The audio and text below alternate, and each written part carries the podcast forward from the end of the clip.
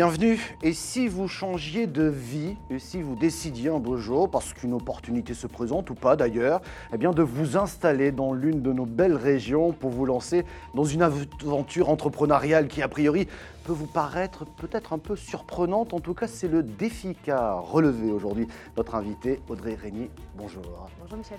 Vous dirigez Boin France. Boin France, c'est le dernier fabricant euh, d'aiguilles à coudre, une petite industrie que vous avez reprise fin 2017 avec votre mari qui lui a tout quitté pour venir s'installer en Normandie. Vous êtes à Saint-Sulpice-sur-Île, dans l'Orne, c'est près de l'Aigle. L'Aigle, on, y fabriquait beaucoup de fer, je crois, dans son histoire. Exactement, voilà, un, sol très riche en minerais de fer. Donc on avait la matière première. Ah, voilà, elle était là. Qu'est-ce qui vous a poussé à vous installer euh, comme ça, à tout changer? Certainement un peu de folie. Et en faut. Mais beaucoup de passion, l'envie de reprendre une entreprise française atypique, avec une histoire atypique et des bâtiments atypiques. Eh bien, nous allons voir tout ce qui est atypique.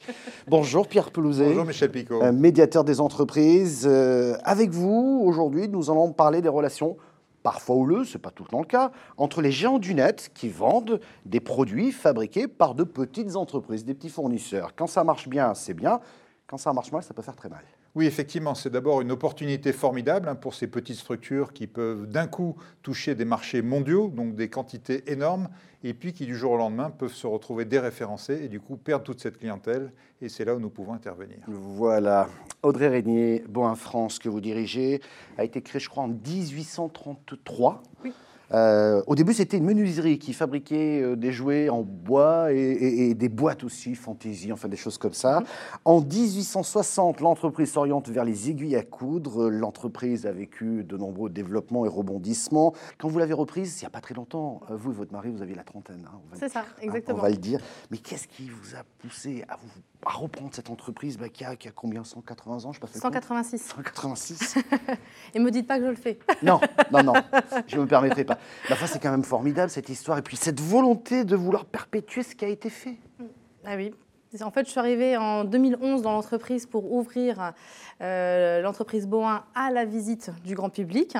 Et je suis tombée vraiment euh, en amour pour euh, toute l'histoire, l'entreprise, les salariés aussi, parce qu'une équipe, ça compte. Mmh Et j'ai pris beaucoup de plaisir donc, dans ce projet touristique la vie a fait que j'ai eu l'opportunité de, pouvoir racheter donc euh, cette ouverture, mais aussi toute l'entreprise, tous les bâtiments. J'ai emmené avec moi euh, mon mari dans l'aventure en disant écoute, il y a un truc incroyable qui est en train de se passer. Euh, on a l'opportunité de, toucher vraiment du bout des doigts notre rêve qui est de prendre une entreprise française avec une production vraiment très particulière. Ça se présente à nous et on a plein d'idées de développement, donc on y va. On va en parler. juste, petite parenthèse, comment est-ce qu'on fait une aiguille? Alors, comment on fait une du aiguille Du fil de fer, j'imagine, à l'aiguille elle-même Alors, du chou. Alors, la première étape, c'est la bobine. Donc, le bobine, la bobine qui est déjà au diamètre de l'aiguille voulue à la fin. Et ensuite, on a 27 étapes pour arriver jusqu'à la mise en pochette. Et ces 27 étapes, ça prend deux mois de production. Donc c'est très très long, mais c'est ce qui nous permet de garantir la qualité de nos aiguilles. Et la plus grande étape, c'est trois semaines de, production sur le polissage. Exactement. Au niveau personnel, mm il y a un savoir-faire, il est expérimenté, j'imagine, et parce que vous êtes le seul à le faire euh, dans ce pays, à fabriquer des, aiguilles à coudre, donc euh, euh, il faut la trouver, cette main-d'œuvre, il faut la former. Vous avez des difficultés à recruter par moment? On a eu des difficultés. Aujourd'hui, on a une équipe qui est bien en place, hein, qui est là depuis entre 15 et 20 ans pour la plupart. Donc, euh, les personnes sont très attachées à l'entreprise, à leur savoir-faire et à leur machine. Ça, c'est très important pour eux. Ils aiment vraiment leur machine. Donc, on n'a pas de difficultés aujourd'hui sur notre euh, équipe de production. Mais euh, attirer de nouveaux talents sur un métier qui s'apprend sur le tas, sur des machines qui ont entre 150 et 200 ans, avec les mains vraiment dans le cambouis, eh ben, c'est pas facile. Voilà. C'était une question que je voulais vous poser sur les machines. Là aussi, vous les faites faire pour vous uniquement ou vous exploitez celles qui étaient là depuis un moment on exploite celles qui étaient déjà en marche il y a 100 ans, 150 ans. On refait faire des roues et des mécanismes à l'ancienne, en fait, finalement. Donc là, pareil, c'est que ce sont que des pièces uniques.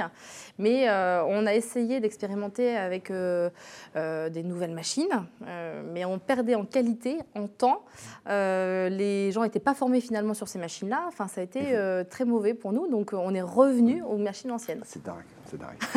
C'est vrai, euh, c'est difficile dans notre pays pour, pour l'industrie, mais heureusement, il y a encore de très très belles initiatives, de très très belles petites entreprises industrielles euh, qui, qui, qui, fonctionnent bien, qui fabriquent par exemple des, des, sandales ou encore des tuiles dans les règles de l'art, sans oublier les parapluies. C'est ce que nous allons découvrir et c'est l'heure de notre rendez-vous éco-région.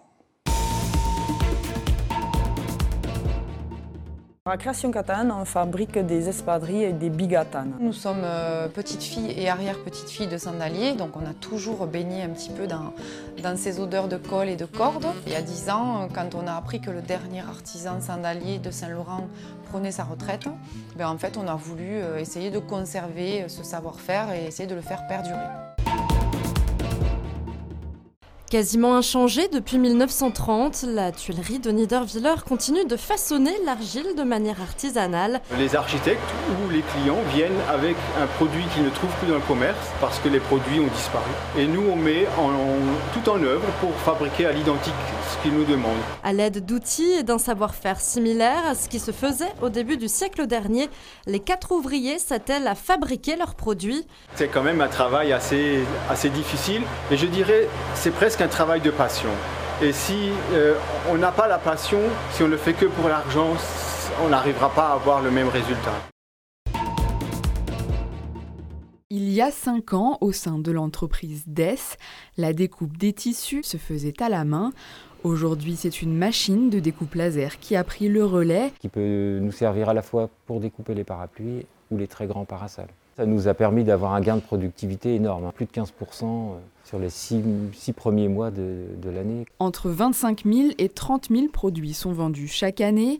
Cinq personnes travaillent ici, plusieurs maisons de champagne de l'Aube ou de la Marne, mais aussi Air France. La Fondation Cartier ou Vuitton font partie de la clientèle. À travers ces exemples, on vient de voir qu'ils font euh, pour beaucoup peut-être un peu de résistance, mais en tout cas, il y a un sacré savoir-faire. Et c'est ce qui fait la différence, je dirais, par rapport aux autres. Je viens de remarquer euh, ce fabricant de, parapluies qui résiste bien, notamment à tous ces parapluies chinois qui sont venus, tout simplement parce qu'il y a de la qualité et qu'il y a le, plaisir de, faire les choses bien. C'est ce qui vous anime, j'imagine. Exactement, voilà, faire euh, les choses bien, s'amuser aussi en les faisant, c'est important pour nous dans l'entreprise. Et puis, euh, bah, apporter de la satisfaction depuis 186 ans à nos clients. C'est clair. Alors, vous, fabriquez des aiguilles à coudre, des épingles, il y a d'autres, j'imagine, produits autour de la mercerie? Oui, exactement. Donc on, est fabricant en fait de, produits à partir d'un fil métallique, donc les aiguilles, les épingles de sûreté, épingles à tête de verre. On fabrique aussi des bracelets pelotes. Et puis on a en fait un catalogue très large de 2500 références pour combler euh, tous les outils de confection pour la mercerie. Et il y a un musée également. Voilà. Vous avez eu l'idée de faire un musée autour de quoi? Autour de la, de la mercerie finalement? Non, pas du tout. Autour de notre savoir-faire, justement. Ah. C'est un, un, musée euh, dans le tourisme industriel. Mhm. Donc on découvre nos ateliers de production. Vous pouvez en fait venir librement euh, rencontrer nos salariés, discuter avec eux.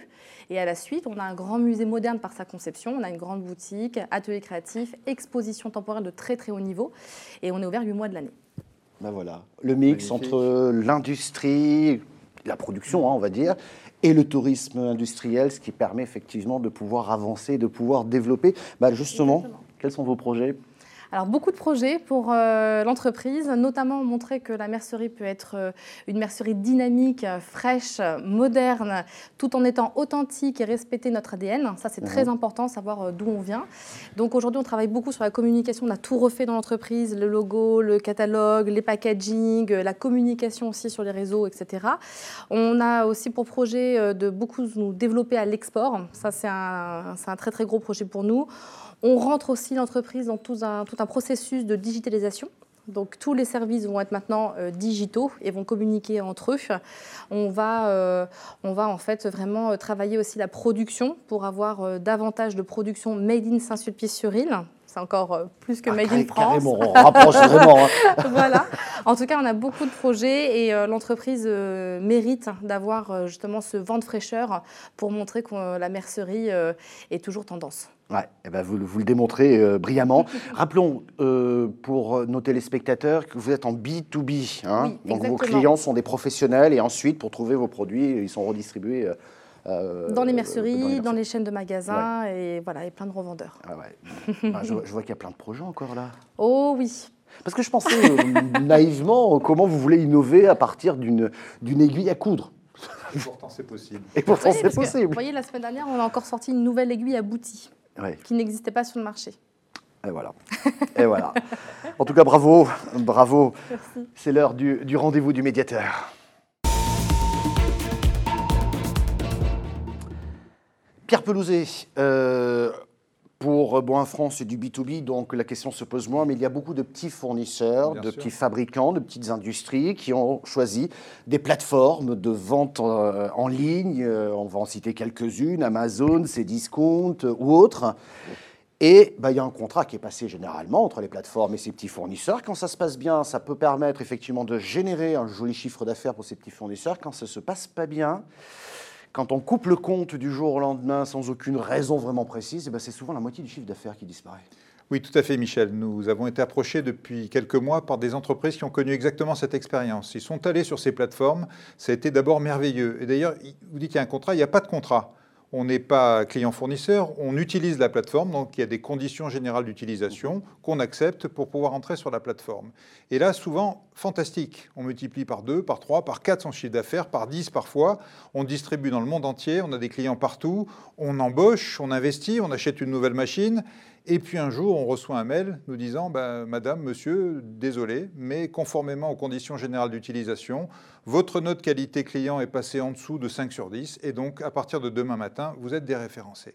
Et là, panique à bord pour le- l'entreprise qui avait investi, qui avait embauché, qui développait, et qui se retrouve avec une perte de chiffre d'affaires colossale. Et ça, c'est carrément en quelques heures. Enfin, C'est carrément en quelques heures. C'est d'ailleurs automatisé. Euh, évidemment, Ouais. ces plateformes gè- gèrent des milliers et des milliers de fournisseurs, donc euh, il n'y a pas de relation humaine a priori. On automatise, la note descend, pouf, on coupe.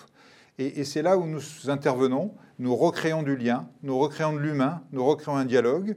Nous avons un accord de toutes ces plateformes pour pouvoir entrer en médiation. C'est-à-dire que toutes ces plateformes nous ont dit OK, on désigne quelqu'un qui sera votre contact, votre correspondant. Donc toute entreprise confrontée à ces difficultés, saisissez le médiateur des entreprises, on va rétablir un dialogue, on va rétablir une discussion, voir ce que, ce que vous devez faire pour revenir sur la plateforme. Il y a parfois de très bonnes raisons pour lesquelles la plateforme a coupé votre compte. Ceci étant, ça crée de telles difficultés que c'est bien de savoir pourquoi, de savoir que corriger, et ensuite ça permet de réintégrer la plateforme et de redéployer son business. Donc voilà, n'hésitez pas à contacter le médiateur des entreprises. Il y a 45 médiateurs en France, donc euh, ils vont vous répondre très rapidement. Ça se passe sur Internet, sur le site du médiateur des entreprises. Merci Pierre Pelouzet, Merci Michel Picot. médiateur des entreprises. Merci beaucoup Audrey Régnier, Merci Michel. directrice et CEO de euh, France. Vous retrouverez cette émission en replay vidéo ou en podcast audio sur toutes les bonnes plateformes. Merci de votre fidélité. À très bientôt.